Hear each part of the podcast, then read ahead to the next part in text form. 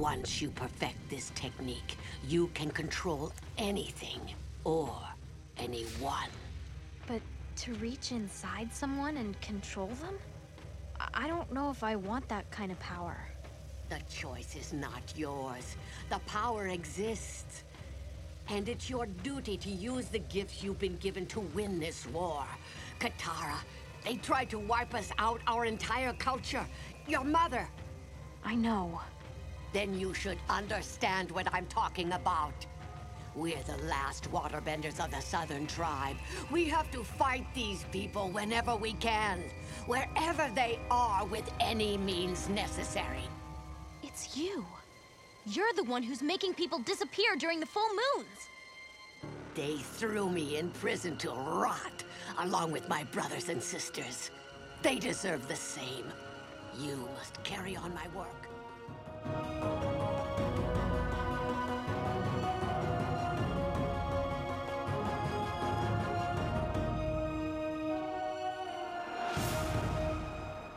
Flameo Hotman. Welcome to the Ember Island Podcast. This is the show where two fans of Avatar: The Last Airbender talk about every single episode. I'm Leslie. And I'm Barbara. And today we will be talking about Book Three, Chapter Eight, The Puppet Master. For technically, yeah, this yeah, this one's actually spooky. Technically, we're talking about this one for the second time because we tried to record it once, and then you know technology decided to be stupid and corrupted our audio files. So but, we're doing it again. But I realized something that I just overlooked the first time. So so this is a so this is a new and improved Barbara. Awesome. Yeah. So this is the Puppet Master two point oh. This is a solid episode, uh, especially for Katara, especially coming off of, um, what was the other one? Painted Lady. Uh-huh. Uh, I think this one is significantly better episode for Katara. And uh, yeah, before we get into it, want to talk about spoilers? Yes. So, uh, so this entire podcast assumes that you have watched, uh, watched every episode before this episode and this episode. We will be spoiling everything, everything that happens in past Avatar episodes and and some future Avatar episodes possibly. So heavy, heavy spoilers ahead.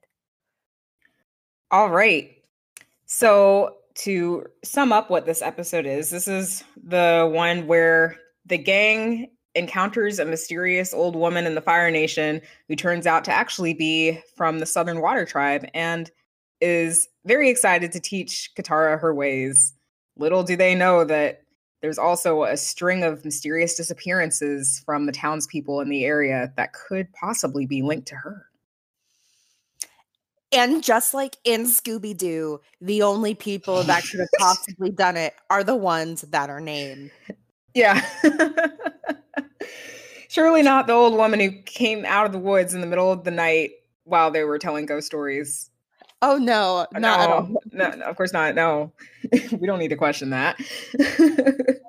So, uh, so uh, I love the way that this episode starts. So it starts- oh, actually, can we talk talk about the previously Before? on real quick? Yeah. Yeah, I like the previously ons here. It's just a nice flashback to a bunch of stuff. Like we get a flashback all the way back from book one, episode one, talking about how Katara is like the only waterbender left in the South Pole and stuff. And then like other stuff, seeing how Southern Katara's been waterbending. Yeah. So like swamp style, uh, sweat style, all that jazz. Yeah. And it's, and, and it works really well because it shows Katara's evolution in, into a master, where at the very beginning, she couldn't really waterbend all that, all that much at all. And then she's figuring out ways how to harness her own sweat. Yeah. So I got to ask you, how did you ever speculate about bloodbending potentially being a thing prior to this episode? Because I didn't personally. Uh, I I didn't speculate uh, on bloodbending itself, but after the sweat episode, I could definitely see people taking water from from the air or taking water from other plants and then just harnessing that. But I yeah. never, yeah, but I, but, but I never made like the like swampy vine connection com- comparing it to people. Mm-hmm, yeah. I was an impressionable thirteen year old or something like that. Was not thinking about bloodbending at all, probably. No. Uh, yeah. But yeah. So we opened this episode with lackluster ghost stories from Sokka, but oh. nice way to set the tone. They're in the middle of the woods. It is kind of creepy. I Sokka's trying to be creepy, but it's not successful. Uh, well, uh, first, Sokka only knows four stories. Uh, so uh, from after you have heard them, you have yeah. you have heard them. They aren't so spooky anymore. I just and, love that. Like, none. I mean, none of them sounded spooky anyway. What? Because Aang's like, I the man with the, he- the knife for a hand. Woo! Like, great. So, yeah, yeah, not great. Uh, Toph replies with, "Water Tribe slumber parties must stink." Fair. Yeah. uh, I love the way that this episode starts, though, where where there's like creepy music box music. There is a like almost full moon raining down on them. You see like the fire lilies, which it just looks like a field of blood because it's so like spooky, and it. And, and it's just setting this episode up to be a horror movie. They they do so many horror movie tropes throughout this whole thing that it's that it's really doing a like a kind of cabin in the woods. Uh, do do do you know these horror these the these horror tropes? Because like we love horror movies type of thing. Where it's like laughing with itself.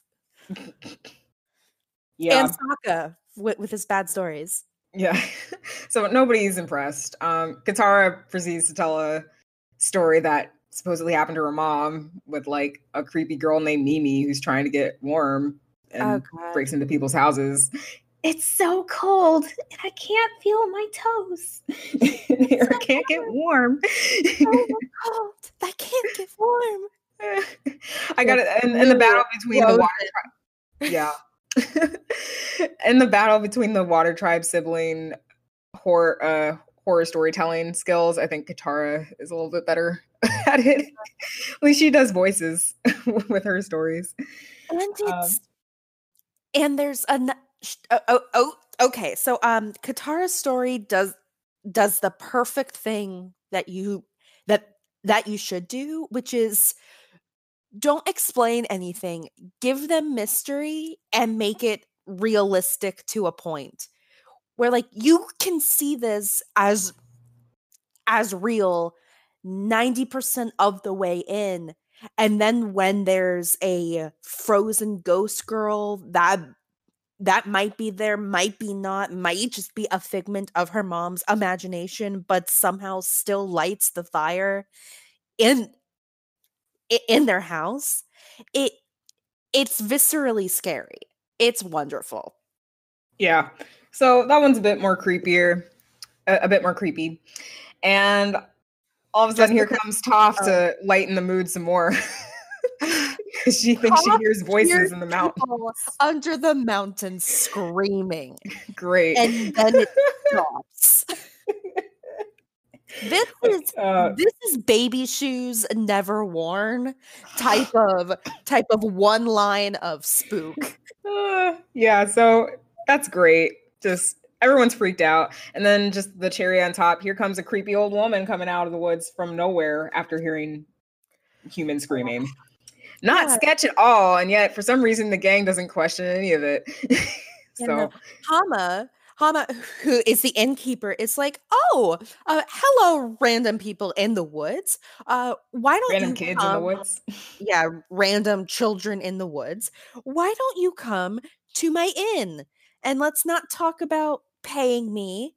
Uh, get out of the cold.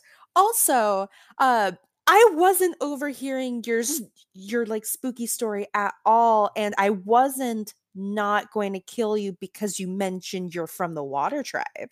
Yeah, yikes. Oh gosh, you think she could be coming in that direction? Uh, because she initially had the intent to kill them? Because that would well, be creep. That would be scary. Toph hears screaming under well, the yeah. Room. I they just figured are... it was because she was nearby and she happened to hear them. Well, I mean, because she was terrorizing the other people in the mountain. They are close enough to the mountain to hear the screaming. Hama was was going there to either check on the people there or to just make sure no one's prowling around. And then you see these random Fire Nation dressed children in the woods that are easy picking. She she doesn't need to she doesn't need to bring them down to the bottom of the mountain to get rid of a problem. I'm not saying that she was definitely going to kill them. I'm saying that it's a possibility. Yikes.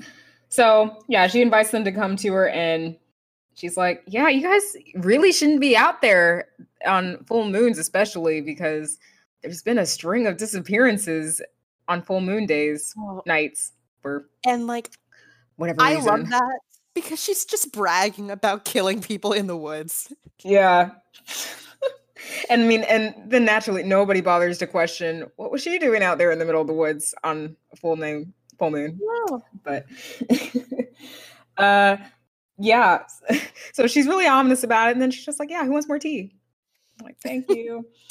Um, so Sokka's freaked out, rightfully so, and thinks he's going to be unable to sleep through the night, and just jump cut to him drooling on a pillow, which yeah, is and then me. Just falling off the bed. Uh, so relatable. That's me. Anytime I watch a horror movie, I'm like, I'm not going to be able to sleep tonight, and I just pass out. I'm like, oh, okay.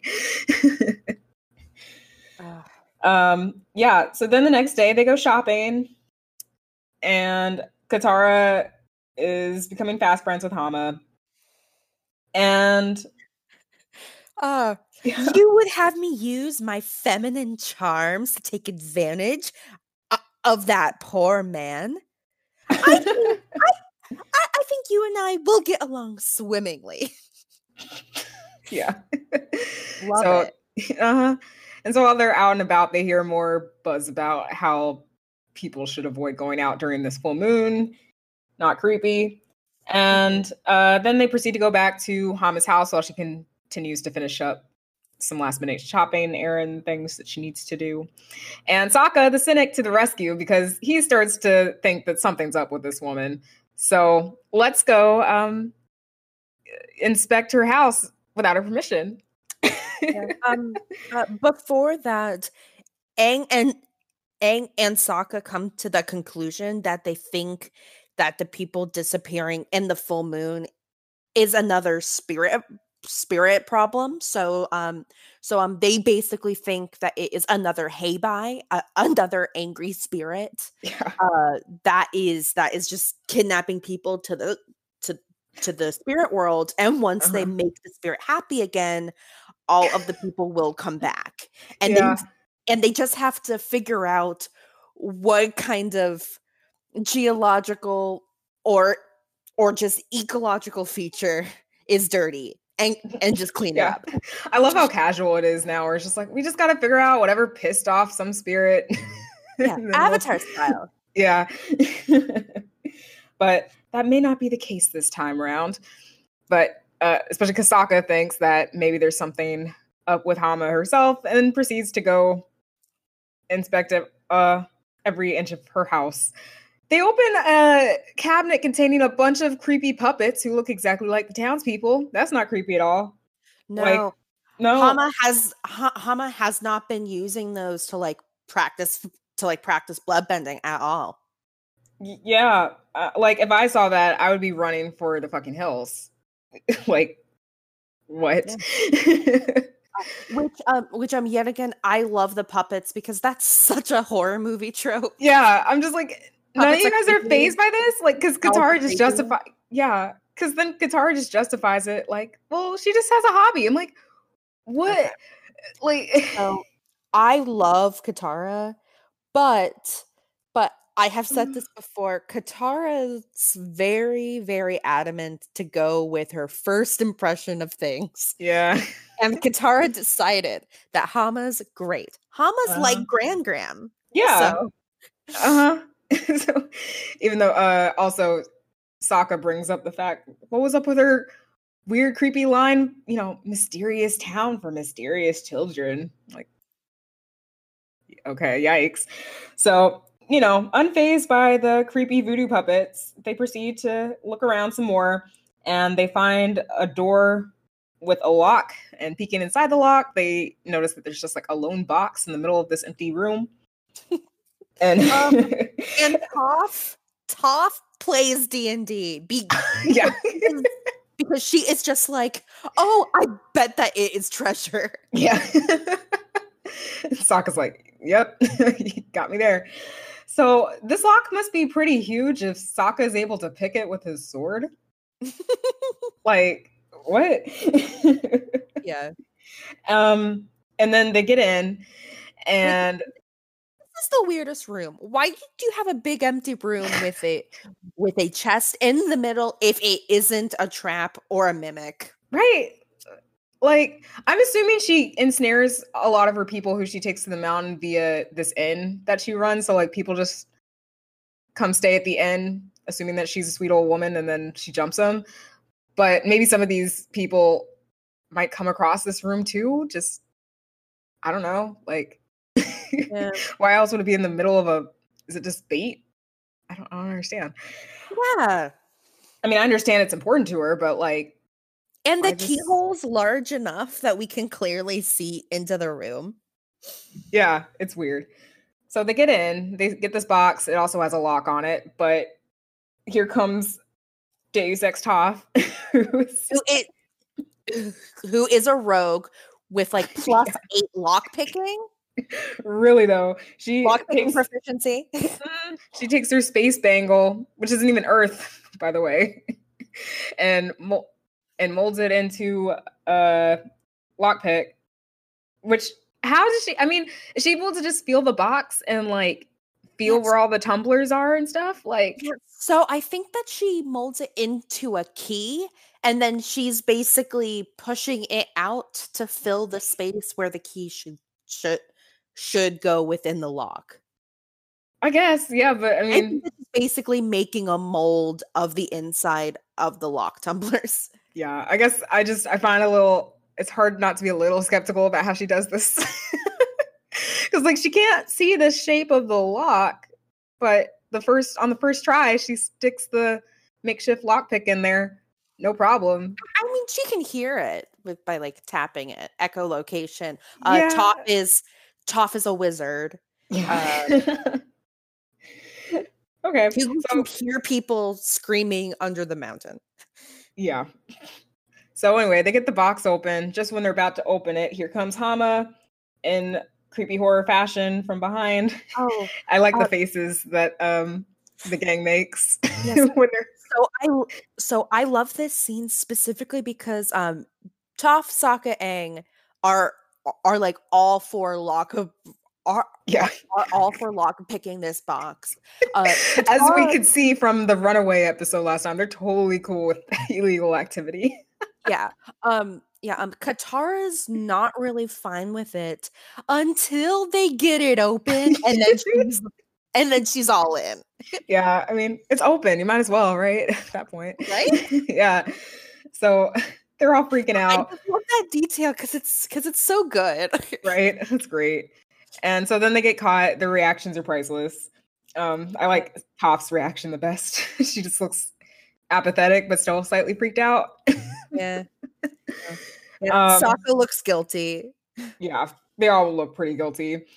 And Hama t- tells them what's inside the box. And here comes this water tribe comb. And again, the reactions are great because Toph obviously can't see it. So she's like, yeah. Okay. Yeah.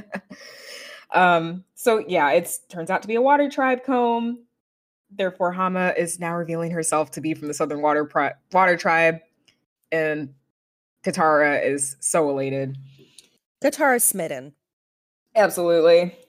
And so Hama explains that she was out for longer because she wanted to surprise them with a Water Tribe themed food fest. Um, yeah. A big dinner. Mm-hmm. And because she overheard them talking about their ghost stories, and she was able to deduce that they're from the Water Tribe. And I'm like, here comes episode one hundred sixty-seven of The Gang is Terrible at I mean, Disguises. At blending in. At least this time, no one figures out Aang is the Avatar. True. This might be like, one yeah. of the only episodes where Aang isn't like, I'm actually the Avatar. Even That's though true. him and Sokka were talking about being the Avatar and doing like spirit spirit stuff in like the middle of the grocery store, the mm-hmm. middle of town. Yep. I'm just like, there had to have been at least one episode in this string of uh, the first half of book three where they're in disguise, where they managed to get through a whole town without anybody figuring out what who they are. Uh, I hate to say it. I don't think it happened. I don't think it happened. Painted Lady. No. Well, they straight up revealed themselves there. Oh, yeah. yeah. Crap. Oh, yeah. Uh, they reveal themselves at the end. Boo. So, yeah. They they suck. Um... Yeah, so I, I love the... Sucks. The Fire Nation's not good at tracking people. No, they're not. So I love the continuity here, though, because Hama talks about how she's going to make her version of uh, sea, sea prunes, and Aang is mortified, because if uh, you recall... Not from, amused. No. Because if you recall from, like, one of two genuinely bad episodes in the whole show... Bato of the Water Tribe. Yeah. He had to eat the sea prunes uh, with Bato and Katara and Sokka there. And his face has basically become a meme at that point. Yeah. uh, they didn't look very good either. And I don't like prunes to begin with, so I don't blame them. But mm. yeah, this is the only acceptable throwback to Bato of the Water Tribe that I will allow. So cut to I mean, them. The prunes are as...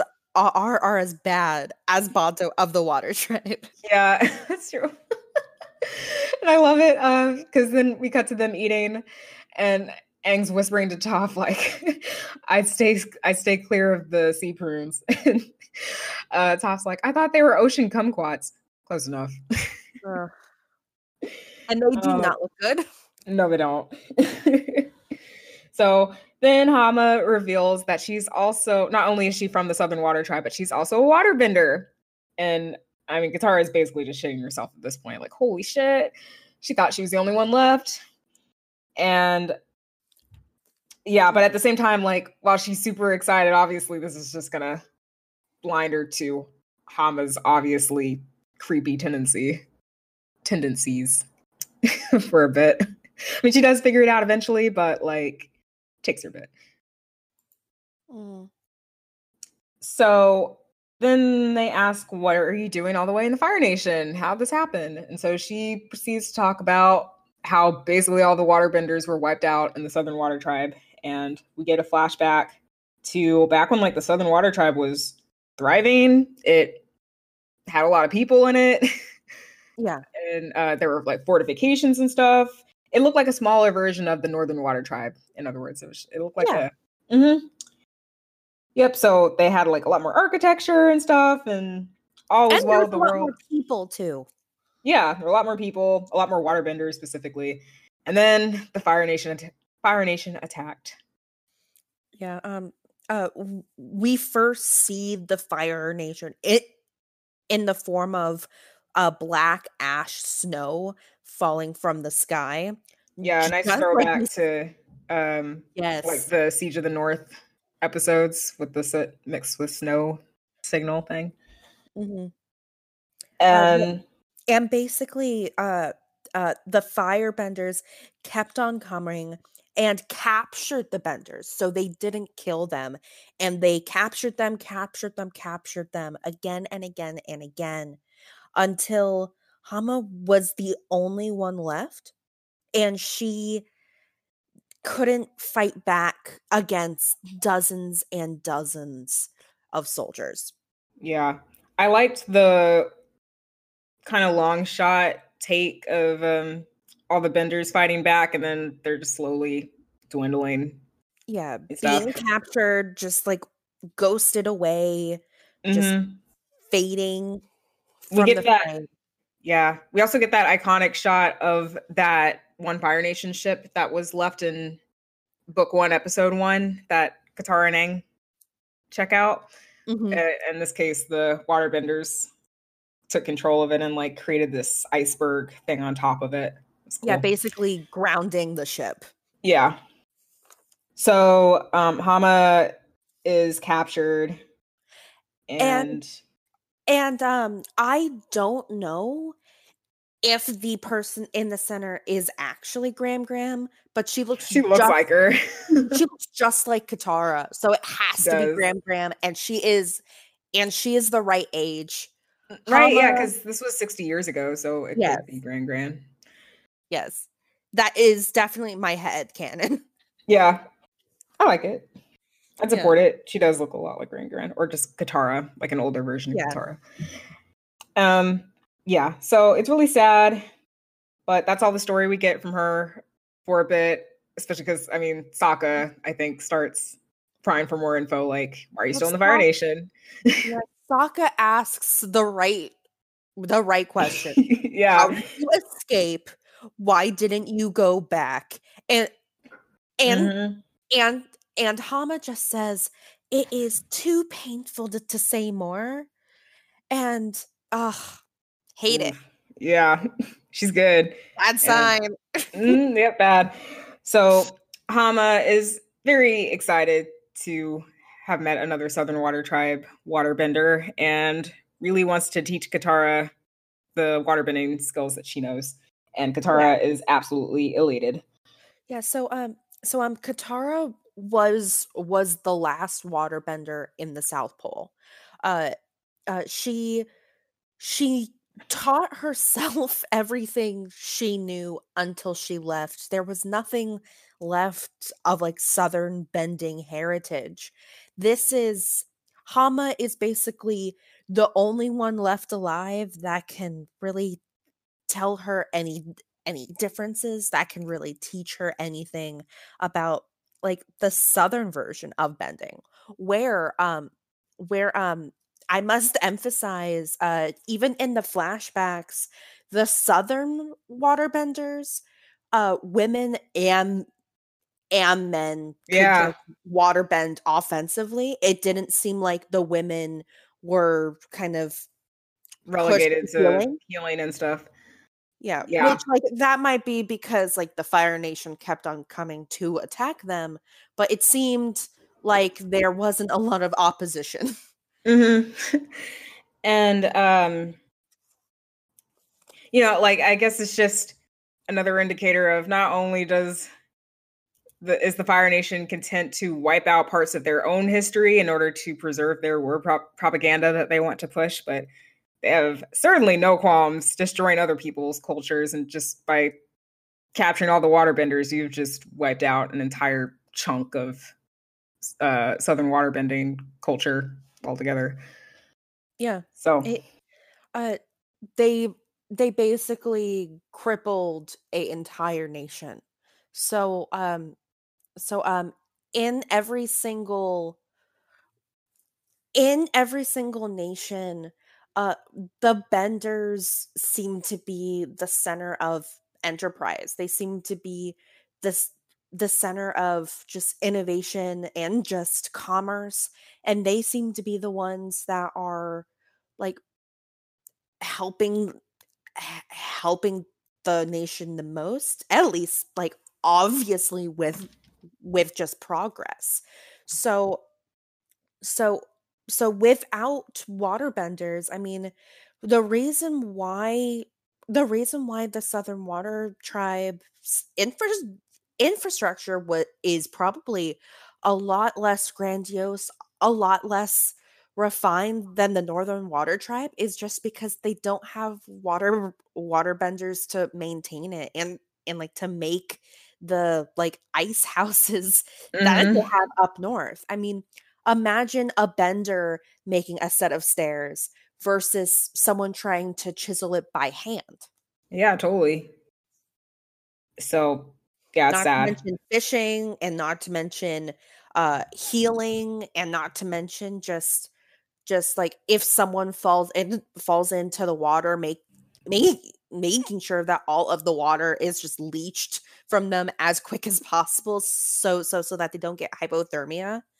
It it probably had extremely detrimental, long-lasting effects that that couldn't even be fathomed. Just just all of those nuances, which is sad. Yeah. So at this point, the gang kind of splits up, and Katara goes to learn the ways of the Southern Southern Water Tribe Waterbender with Hama, while Sokka, Toph, and Aang go try to investigate more about this string of mysterious disappearances. So um, the first thing that Katara learns is how to bend water out of thin air. Mm-hmm. And uh, we also get some nice throwbacks again back to like the desert episode and, you know, sweat bending, swamp. Yeah, it is showing Katara's growth as a bender. These are all of the things that she has encountered. This is this is her experience. Mm-hmm. So, uh, yeah, Hama shows her how to take water out of the air when it's like humid and not dry.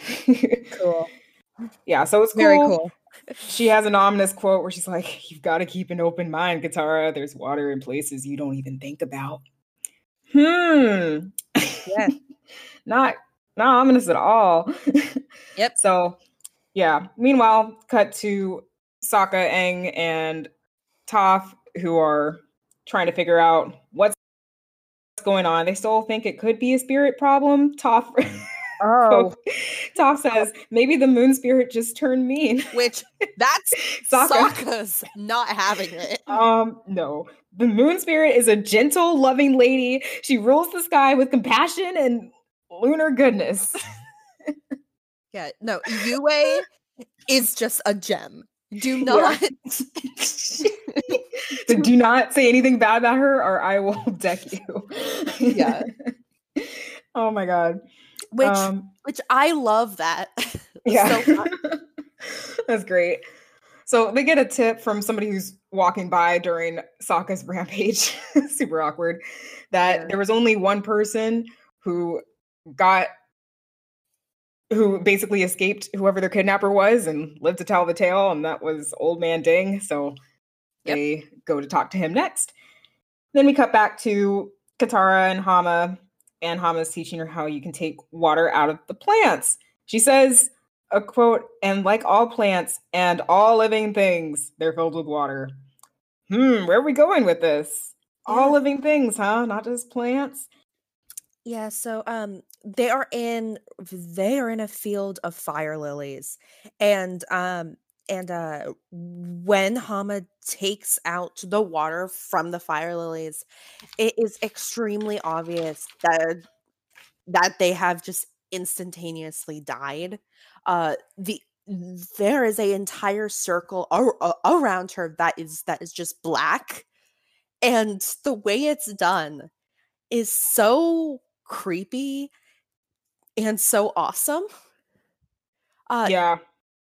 It is, it is like she, she is just painting the color away, uh, and and I and I love what she says after Katara gets upset that the flowers died. Yeah, she's uh, like, "They're just flowers. When you're a waterbender in a strange land, you do what you must to survive." Which is the same. Mm. They're just fire flowers. They're just yeah. Fire Nation people. Mm-hmm. Yeah, they're just flowers. They're just bodies filled with water. Like, yeah. Yikes. Um, yeah. So something's off about Hama, and no, no, no, she's cool. She's fine. Oh, oh yeah, like, stop it. Weird hobby, but you know. Oh my gosh, I have China dolls, so. Uh it's fine. Yeah.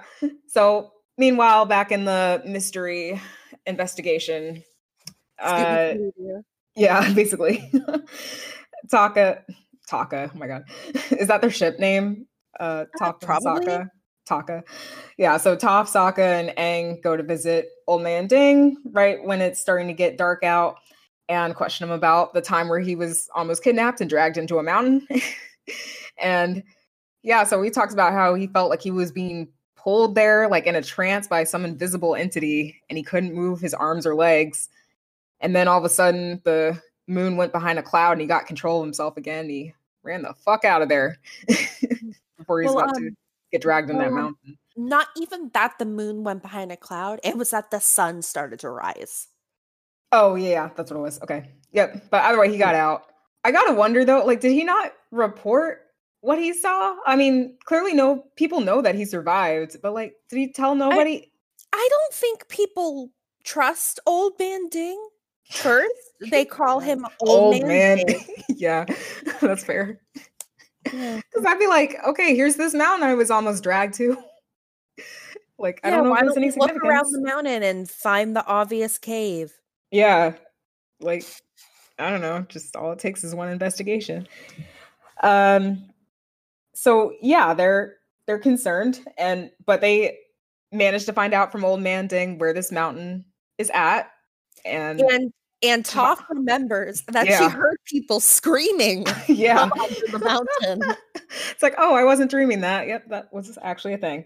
So so it seems extremely credible. Yeah. And, so they go to that mountain, and I find it kind of suspect that it took them this long to go back to the mountain. Right. Where Toph heard screaming. You right. You'd think that would be the first place they would go if they're trying to investigate something like this. And Toph is hearing voices in the mountain, straight up yeah. in the area Spirit that they were at. Yeah, yeah, it's screaming underneath the mountain. The mountain's upset.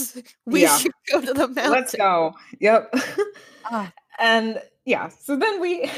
We cut back to Hama and Katara. It's a bit creepier these days. The full moon is out in full view. Yeah. And so, Hama's um, now so she's um, never felt more alive. Go out during the full moon. I I love that like Katara is so so oblivious that that like um Hama's like, yes, uh wait until the full moon tonight and and And I will show you the ultimate power of a waterbender. And Katara's like, oh, but there's been a lot of disappearances under oh, yeah. the full moon. Will we be okay? And Thomas just like, yeah, I mean, we're both we're both masters. Also, I'm the one doing it, so yeah. you'll be fine. Like, Katara, come on. You can do it. But yeah. So it's I full think- moon time. And well, yeah. I think that Katara is just actively being being um, oblivious because she wants this to work out. This yeah, is, I mean, she's the only Southern person that like she has met that is yeah. a bender. She she wants this to work. And, you know, I think she like she wants to believe the, the best in people. That's just kind of her character. Like this isn't yeah. the first time she's like think about her and how she fell for Jet and like despite. Sokka and everyone telling her Jet's oh, Jet. kind of messed up. Like, well, yeah. um, um, Katara also also sticks with her with with her first impression a lot of the time, and she's very stubborn. It is very hard to mm-hmm. to, to make her think differently. When she has evidence, she is all for it. She will not ignore that evidence, but it's but it's hard. To sway her. Yeah, but once her trust is betrayed, like Zuko. Yeah, watch, look out. Yeah. um, look out, Zuko. Look yeah. out. Yep. So they're in the middle of the woods during the full moon. Hama is at her peak creepiness levels. Oh um, my god. The, yeah, she's like, the moon makes us so much more powerful, and I've never felt more alive as her veins are like yeah. pulsing out of her arms. Can you feel the power the full moon brings? Yeah, like gross. Um, yeah, so I, I wonder how many people were starting to put two and two together that maybe Hama's uh, creepy. Okay, so um, yet again. If Scooby-Doo taught me anything, uh, the person doing this is either Hama or old man ding. Yeah.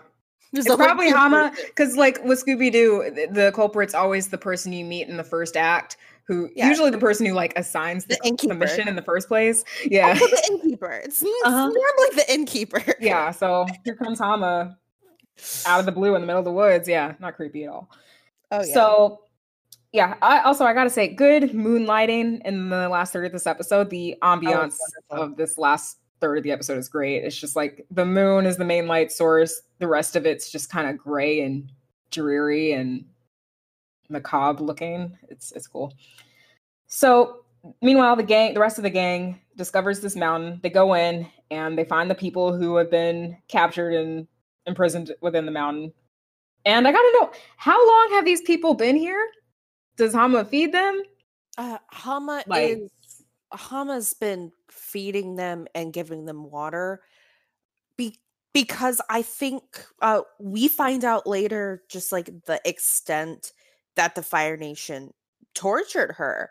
But basically uh, uh, they just kept people chained up separately in cages, suspended in in in terrible circumstances, and fed them enough and gave them enough water for them to live forever.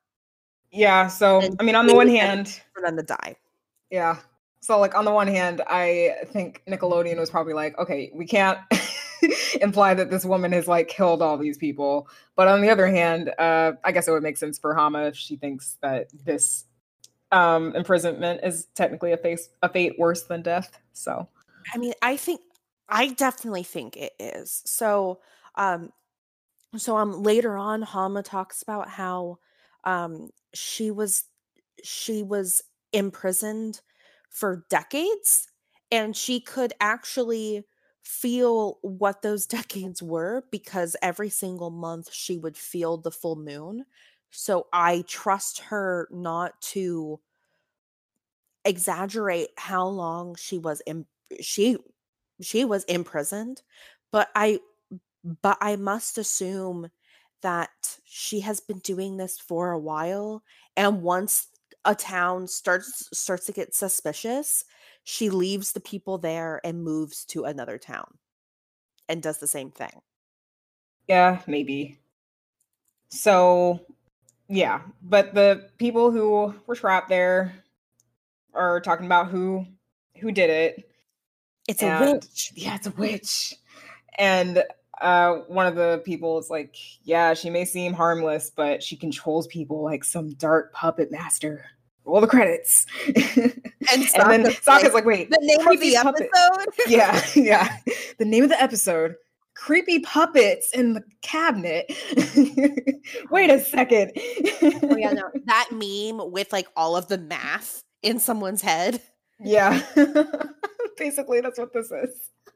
Yeah. So, yeah, they try to rush to where Katara is at because they're probably thinking, oh, crap, she's in danger because she's with Hama right now. Yeah, no, and no. I do uh, like that they reveal that Hama is the culprit before the bloodbending reveal specifically, because then all the yes. questions that are left at this point is like, well, how did she do it? And if you're a twelve, thirteen-year-old, like the intended you audience. You don't know. The, you don't know. Like, what? I mean... You might have been thinking maybe bloodbending of some sort, like at least during this episode. But like, chances are you probably weren't, at least if you were me, I was not thinking about it. So no, I mean, yeah. I don't know what I was thinking between bit between that reveal and then the bloodbending reveal, because it's within like two or three minutes. But but there are other options that it that it could have been. Maybe there is some like water bending thing where like instead of healing you like take over someone's mind. Maybe uh-huh. you are doing like maybe it is like a Kilgrave type of thing where yeah. like you are you you um you can force someone with your words. Mm-hmm. There are a lot of creepy options and somehow they picked the creepiest. Yep, they did. Good job. So, cutting back to Katara and Hama. And I love there is a black shot. Cat owl. Yeah. And I love this panning shot that we get of them and, like, the this, moon. Uh, yeah, with them, with the moon. and the camera is like facing Katara, and Hama is facing the moon as leaves are falling and stuff. It's a good shot. It's it's beautiful, and it is suspenseful, creepy, and somber. Yeah. So Hama proceeds to fill in the blanks with the rest of her backstory that she feigned uh, too traumatized to answer initially when Sokka asked these questions. So uh, she talks about how during her imprisonment, it was horrible. Fire Nation forbid them to fire, to waterbend and stuff, and like it was really bad. And she didn't think there was any way out. And then she discovers, oh, wait a minute, there's water in like living creatures. So uh, she practiced this new thing called blood bending with all the rats that existed in the prison. And yeah, and then she realized she could transfer that skill over to the uh, the guards and stuff. So she manages to bloodbend her way out after years perfecting the skill. So she could have been in prison for a lot of years. He, yeah, she, she says after that that that's the first time that, that she walked free in decades. Oh, yeah. It took her years to Yikes. develop bloodbending. And, and, and, and during this rewatch, so um, this, this isn't a episode that I always go back to to rewatch, um, just because it's sad. Um, yeah, the ending's kind of sad for me. Uh, um, yeah, uh, you see, like Katara being hurt a lot by this by this reveal, and just having to take away someone's agency, having to take away someone's body from them. Um, but in but in this rewatch, I realized why the Fire Nation kept them alive and didn't kill them. So, uh, so this might be obvious to you guys because it took me four or five re rewatches to get it. But um, but um, uh, the reason why they are like pumping in the dry air, the reason why they are keeping all of them separated in these just suspended cages in the air, the reason why they take all all of these terrible, terrible mitigations to make sure that they that they can give them water and feed them, and so that they all stay alive and they all don't die, even though it would be easier for the Fire Nation to just kill them all, is because they are capturing every single waterbender that they can, because if all of the airbenders are dead, the next avatar oh. comes from the water tribe. Oh, I'm an idiot. I know. Me too. But, but even then, were, no, no, no. But that can't be it though, right? Because it's like that's the only the, thing that makes sense. I guess so. But like, because I feel like non-bending parents can give birth to a bending child, though. Like Katara. Katara is the product mm-hmm. of two non-bending people.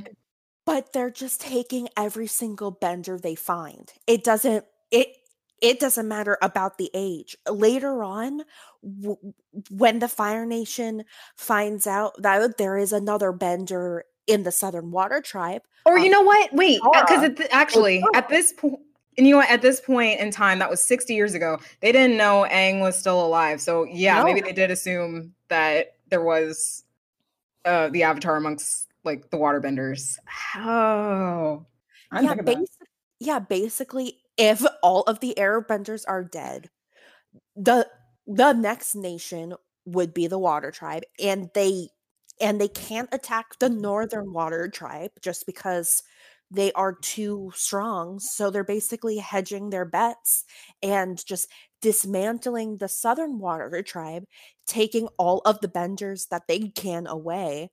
Um And and it also makes sense why they would come back to to try to take away Katara, and then spoiler, uh, end up taking her mom after she pretends to to be the last bender, because any any water tribe bender could possibly be the Avatar if the yeah. Avatar is still alive. That's true. I didn't think of that. That makes so much sense. Yeah, that uh. is that is the only thing that I can just rationalize it because because other other than the fact that Nickelodeon's like, we can't have you do more genocide on the show. Well, well, okay. Otherwise, it's it is just unconscionable evil to make people suffer in in cages for decades, mm-hmm. to be to, to, to be bound and tied up multiple times a day, to be given water which you need to live, to be given barely enough water to live because chances are they they like didn't give them enough to actually be hydrated, just enough for their bodies to barely function. But they kept them alive, and they and they kept Hama alive for decades, and I don't fault her for escaping, and I and I don't no. fault her for not saving everyone else there too, because one, maybe she was the last one alive, she was the last one captured. If you are kept like that for decades, you cannot be in good health. You she she might not have had anyone to save, one, and two, you you can't expect her to be a martyr in that situation and try to save everyone when she had one chance to leave. Yeah, I I find like, it I don't condemn her actions in that scenario, in that particular scenario. I, yes, I do not condemn them in that moment, but I do condemn her choices later. Well, sure. Where, where but, she chose to to harm people that yes. like didn't have anything actually like to do with it, because like as we see later, everyone in the Fire Nation is an evil. Um and mm-hmm. and and also that she chose vengeance over her family. She she like chose vengeance over going back to the Southern Water Tribe, and maybe she didn't feel safe to go back, you know? But then she could have went to the Northern Water Tribe. I don't know. It she like she she chose vengeance over everything. Yeah.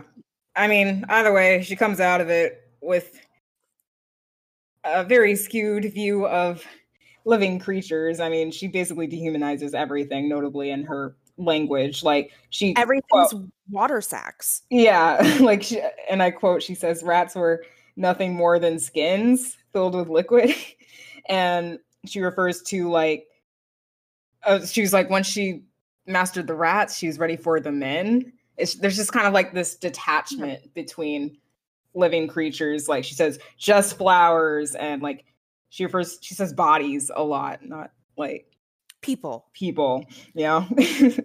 uh, so, also that is the way that she was treated. She was treated like a object. Yeah, like, and like you you understand where it comes from, but at the same time it's like, okay, she's clearly been, or her worldview has clearly been skewed because of her trauma, which yeah.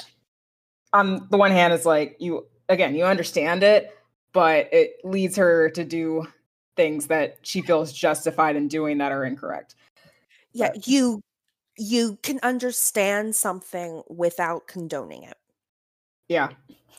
Um, and and um and um with this, I want to emphasize how amazing the Avatar writers are, that that we get all of that, like all of that mix of torture and and what that does to a person, and what that person does afterwards, and that like nuance of terrible things happen to you, but you shouldn't take it out on people that didn't do it. Yeah. In like it's, ten minutes in this uh-huh. episode, and it's done beautifully. Yeah. Like, this is a great episode in part because Hama is kind of a, a foil to Katara, and that like very, she's very similar to Jet, because like Jet, they both use their trauma as an excuse to justify revenge and yeah. to harm innocent people who just yeah. happen to exist within a group that's done her harm. Yeah, they are they are victims so so so they feel that it's right that they victimize others that that are just associated with those with those people. They are not, it isn't like she is killing every single Fire Nation soldier she sees. She's killing random people in a village. And like, yet again, head definitely, definitely headcanon, but like she has she has done this before. This isn't th- this isn't new. She yeah. is attacking people that that are peripheral, that didn't do anything. The mm-hmm. same with Jet, who is going to drown a whole a, a, a whole village full of people that didn't do anything to hurt some of the people there. Yeah. Oh, as an aside, I would like to say uh, her trauma also turned her into the girl from The Ring because her hair was all on her face. But yeah, so Katara is definitely haunted by this story and the bloodbending thing. And Katara doesn't really want that power because that seems like a bit of a violation on just, you know, human human agency, or you're taking away somebody's agency. And Hama responds with, the choice is not yours. The power exists, and it's your duty to use the gifts you've been given to win this war. I like this quote because in a way, she's not wrong. She's right. Yeah, like, yeah. Like, it's coming from a place where you, I mean, you totally evil, get it. But she's right. Yeah. It's, it's like you've been gifted with these powers, so like, why wouldn't you use them to protect the... the things that you care about? Obviously, she's skewing that quote for her own uh, goals that are not just, but yeah. it is it is basically Aang's entire problem yeah. during the, during um during um the finale where mm-hmm. uh where uh I can solve this one way. But but that is crossing a line that I morally do not want to cross. Yeah, uh, it is. Should I continue along this path? Should I kill? Should I take away someone's agency? Because personally, I I, I don't know if Katara really has a problem with with um killing, uh, but she definitely has a problem with like taking away someone's agency. Some, Yes, yeah, so, yes, yeah, someone's agency, someone's mobility, someone's someone's choice. Yeah, and um, and like, what is what is that line? Because she is fine taking like water away from plants, mm-hmm. but there's a line where it becomes it it, it becomes ir- irreconcilable. Yeah, I mean, it it is kind of a recurring theme throughout the show in general about. You have all these different characters who have lost some aspect of their culture, and uh, be it their like direct family or their entire tribe, or like, you know, Aang's like whole people were completely wiped out and genocided and stuff. Yeah. And then the question becomes, how much do you preserve your culture?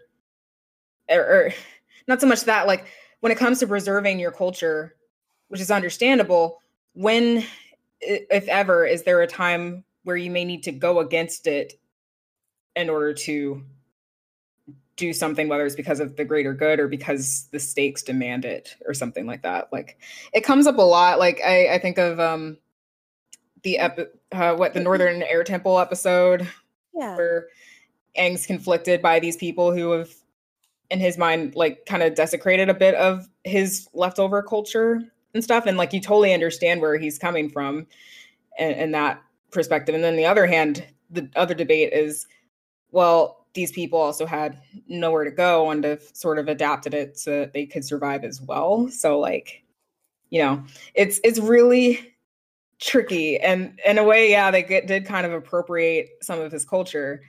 Yeah, but um, it is a yeah, it's just of, like a line. Yeah. It- It's a thing of nuance and sacrifice and selfishness mixed together mm-hmm. in just like some proportion, uh, where uh, where it makes these types of things difficult. Where like Aang is Aang is justified in feeling that loss, feeling like his people uh, are being forgotten, are being taken over by these other people. But it's also good that these other people are celebrating what they have, what they have done. But there's also that line of when does when does celebration be like start wiping out the previous effects? Like, yeah, because like then when there's do also- we start putting Fire Nation emblems in, in our Air Nation temple, you know? Yeah, I mean, because then there's other cases where the over excessive trying to maintain tradition and culture is has negative impact on people, like in the Northern Water Tribe, how it oppresses women and yep. just anyone who exists outside the, the box of tradition. And then all the way up to the finale where, you know, Aang is wanting to... Aang is a pacifist. Stay true. Yeah, he's a pacifist, and that's part of what he was taught as part of his culture and stuff. And like, but at the same time, he has to make the choice for of trying to somehow maintain that culture at the cost of the greater good potentially, or or what? Like it's an it's an interesting debate because it's like, especially like when, since we live in a world where it's like, you know, culture is so important, and just historically culture has been taken away from a lot of different groups and stuff in a lot of horrible ways. It's really, yeah, it's a really fine line of, um, yeah, you really want to preserve that culture that is left and hasn't been taken away. And at the same time, there's also like, when is it, t- when is it a bad thing, I guess? It isn't, for me, this isn't just culture, but it is preserving your own morality. It is preserving your own sense of self in the face of other people that have differing views. So like um uh it might be better for the whole for for just Katara to bloodbend people whenever it is the full moon. Yeah. It might be better for the cause. It might be better for everyone but her, because it might destroy her. The same with Aang.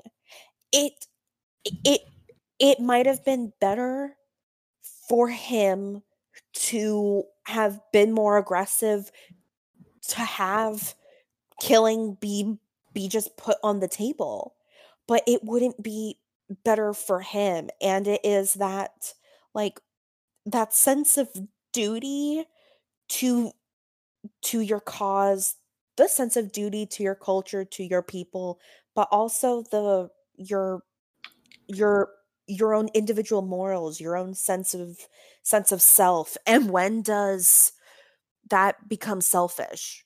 When does mm-hmm. trying to keep your own values be selfish? Yeah. Or hell, even just the whole Ba Sing Se arc, like their justification for keeping everybody in the dark was so that they can maintain this quote culture that is already oppressive to anyone who is not rich and powerful. So very rich. Yeah. Uh-huh. So, you know, yeah, it's really interesting. But anyway, back to the issue at hand. Katara's not too jazzed about bloodbending, but she's finally able to piece together that, wait a minute, Hama is the one responsible for kidnapping all those people and sending them to the mount to the mountain. Uh, Katara and knew. I think she, yeah, heart, she knew. Yeah, I mean, I think she kind of knew or had an inkling, at least with the puppets. I mean, she had to justify that. Well, it's a hobby. Yeah, it's creepy that she has all those okay. just crammed in a closet. Just because someone has a bunch of like a bunch of China dolls above their bed, it doesn't yeah. mean that they are creepy. No. Leslie. Yeah, I am feeling. But that's the thing. But that's the thing, though. They weren't. But that's the thing, though. These puppets weren't above her bed. They were shoved in a closet. If they were your hobby and your passion, you'd hang them up somewhere, right? Or you stick them on a shelf. Why were they just shoved in a closet as if you didn't want anybody to see them? Hmm. Oh, um, um, listener, I don't actually have the China dolls anymore. They are at my parents' house. Don't worry. If you were like concerned oh, ab- about me getting murdered by uh, by like Annabelle doll, don't worry, I'm fine. Good, okay, yeah. So uh, Katara calls Hama out on her being the kidnapper. As she and, should. Yeah, and Hama proceeds to bloodbend Katara, and it's creepy. They managed to make this bloodbending technique super creepy, which is like the jerky and erratic movements that you make, and like lots of fingertip action, it seems. Just like, I don't know. Like it just, it makes it really disturbing. And on top of just the fact that you're no longer in control of your body, but... There is a lot of fingertip action because she was practicing on puppets and the way that you control puppets. Yeah, it is, is kind of like controlling a puppet. Hands and like yeah, movements. With like the traditional um, marionettes with the yeah. the strings and, and like the wooden cross thing. Yeah, it's like your hands are kind of in that position anyway. It's creepy. Yeah. So um, yeah, not great for Katara, but then Katara finds the strength, being the badass waterbender that she is, to resist the con- uh, her control, and is able to start fighting Hama, and uh, realizes that Hama no longer has control and power over her. Katara is a true master. So as so as we said, it took Hama decades yeah. to escape. Not saying that someone that is kept barely alive has like the same like stamina, right? Yeah, as, like, or just someone. Like mental fortitude. Yeah. yeah, yeah. Like totally, totally not saying that. But Katara picks up all of these techniques in moments. Mm-hmm. You do not uh, see her fail. She is. She she is a real master that can do anything possible with water. Yeah. And again, like, this is like peak creepiness for Avatar, honestly. Like, so especially, like, I think for most people, but especially in like traditional, like Western individualistic cultures, like, there is something very unsettling about having control, losing your free will and the ability to make your own choice and being controlled by something else. So, like, you mentioned Kilgrave earlier. It's part of why Kilgrave is an excellent villain, and Jessica Jones, because, like, it's uncomfortable. You have no say in what somebody's asking you to do. In Harry Potter, one of the one of the unforgivable curses, the Imperious curse, mm. uh, allows someone to control you. In Western cultures and and, and and like probably Eastern cultures too, although I'm not as familiar with that specifically. Yeah, we're just speaking from we're from the West, so yeah, we're just speaking in terms of Western cultures. You know, um, yeah. spe- specifically concerning horror movies, Western cultures really like to focus on possession and to yeah. focus on um, losing periods of time, focus on. Um, Uh, not not remembering doing something. It is mm-hmm. it is being controlled outside of yourself being being the scariest thing. Yeah. So it's creepy. And yeah, so then Katara proceeds to fight Hama in an awesome, oh, well-lit, so cool. staged waterbending fight. Really good. Again, the moon is the main source of light in these scenes, and then there's just like most of the backgrounds are gray, but then the water is just like a stark blue, which contrasts really the well water, with that backdrop. Yeah, it's great. The water looks like it's glowing, and and it is really, really interesting because um throughout this fight you see them using every single source of water they they can. So as they are fighting, Katara pulls water from the grass. Uh, uh they are pulling mm. water from from trees from trees so fast and fully that they dismantled the trees into just shrapnel. Yeah, it's so cool. It's a really cool fight, and like the shrapnel, it looks like just kind of like these black shards, almost, just given the lighting in this. Yeah, and there is uh, no give. There is no stop. And there is no, like, everything is just masterful and very instantaneous. Mm-hmm. Oh, one thing I forgot to point out, uh, when Katara starts to resist Hama's bloodbending, uh, there's this great shot of the moon.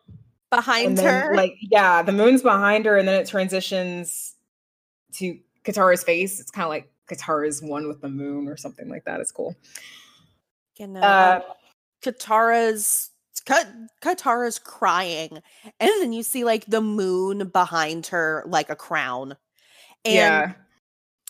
And uh, headcanon, but I, but I want to think that the that like not to like discount Katara, but I, but I want Yue as the moon spirit to be giving Katara like extra moon energy, right?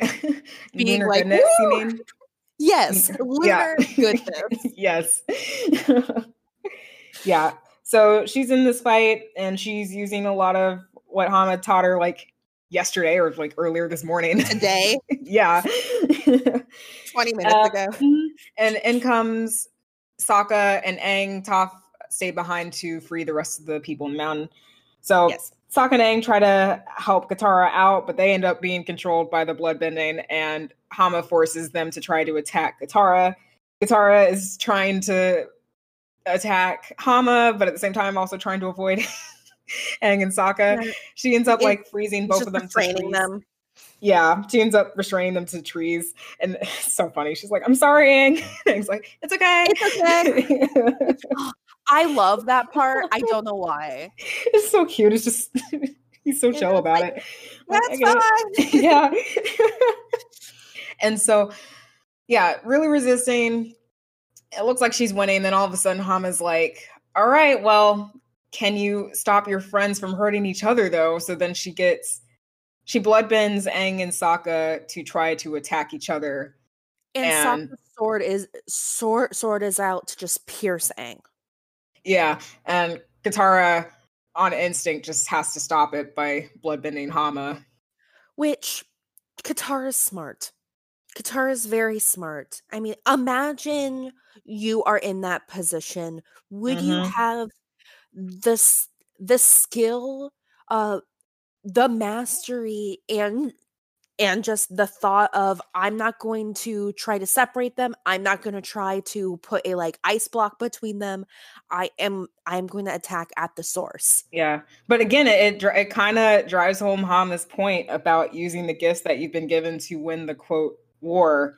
Or in this case, like it was a guitar, it was a necessity for Katara to use that power in order to protect the one she cares about. And in this case, it is her friends or her morals, and it's and it's a terrible choice, and we see that that is a terrible choice later. Yeah, and that sucks because in a way Hama ultimately wins, because I mean I mean she's day, very happy she won. Yeah, mm-hmm. She's like, congratulations Katara, you're a bloodbender. Um yeah, because just after she does that, Toph comes back with the rest of the townspeople and they arrest Hama.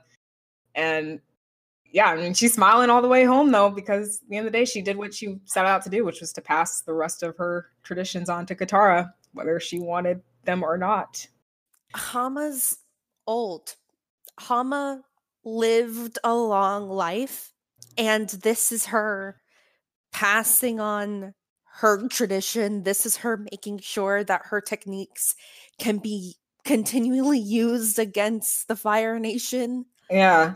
And again, and it's, they do. Mm-hmm. And again, it's just a question of like, which pieces of a culture or tradition should be left behind? Because like something as creep, creepy as bloodbending, or like, you know, there's also the question of, you Is know, maybe you should be aware of, of it. Culture? Yeah. I or like should, I mean, it's tricky. Part of their culture, but, but it is, it is just something that this one person taught.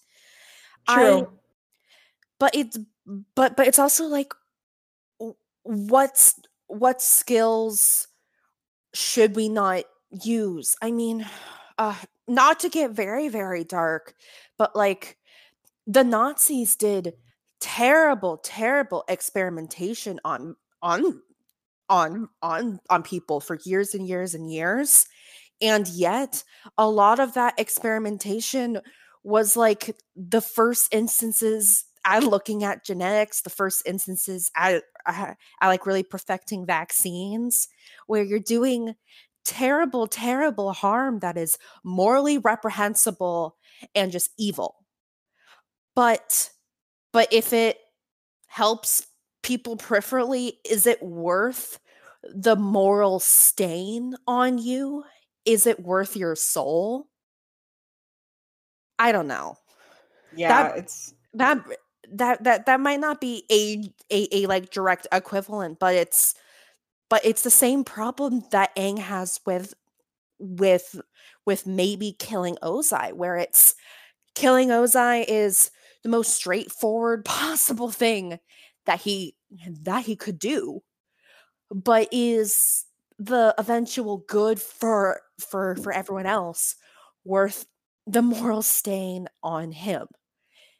Is Katara bloodbending someone to get a quick victory, to get what she wants, worth taking away their agency, taking away their movement? And and also you see in you see in everyone's face when they are first bloodbended the sheer terror, the absolute terror that they feel when when that happens. That is them being being controlled by something else. Like, and and that's a different type of control than than just icing someone to a wall. You you know? Yeah. And but. I and I think that Hama is is able to separate herself so so so much from from just the sheer terror of that, the sheer like moral reprehensibility of that, because she was controlled for decades. She was forced to live like like a rat in a in a cage for decades, where she sees all of this as just desserts, as just as just retribution. Yep. So it's sad. Um, it ends with Katara crying as the full moon is out in full view. So very bittersweet ending. And it, sadly, that is not the last time that we Katara will see bloodbending. Well, yeah. No. But it is not the last time we will see bloodbending in action. And yeah. It is also not the last time we will see bloodbending in action from Katara, specifically. Yeah. Um, I don't know how much bloodbending is used late, like um, like um, in Korra, but but but I have to say that the way that Katara uses it, it it's a last resort, and it's when she's outside of herself in anger and grief, when she isn't making rational decisions, when she feels powerless and is trying so hard to take away power and like to make herself feel bigger compared to someone else.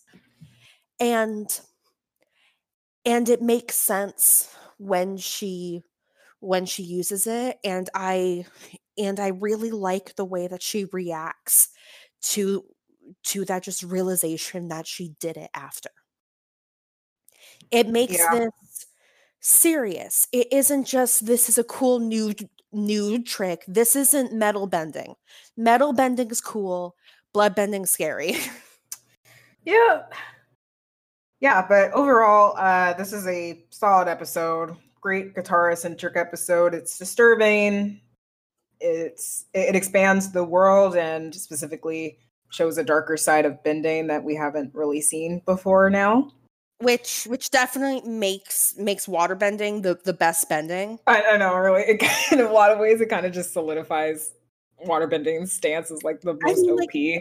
Like, even before with uh, let's say that like you just had offensive, defensive plus healing.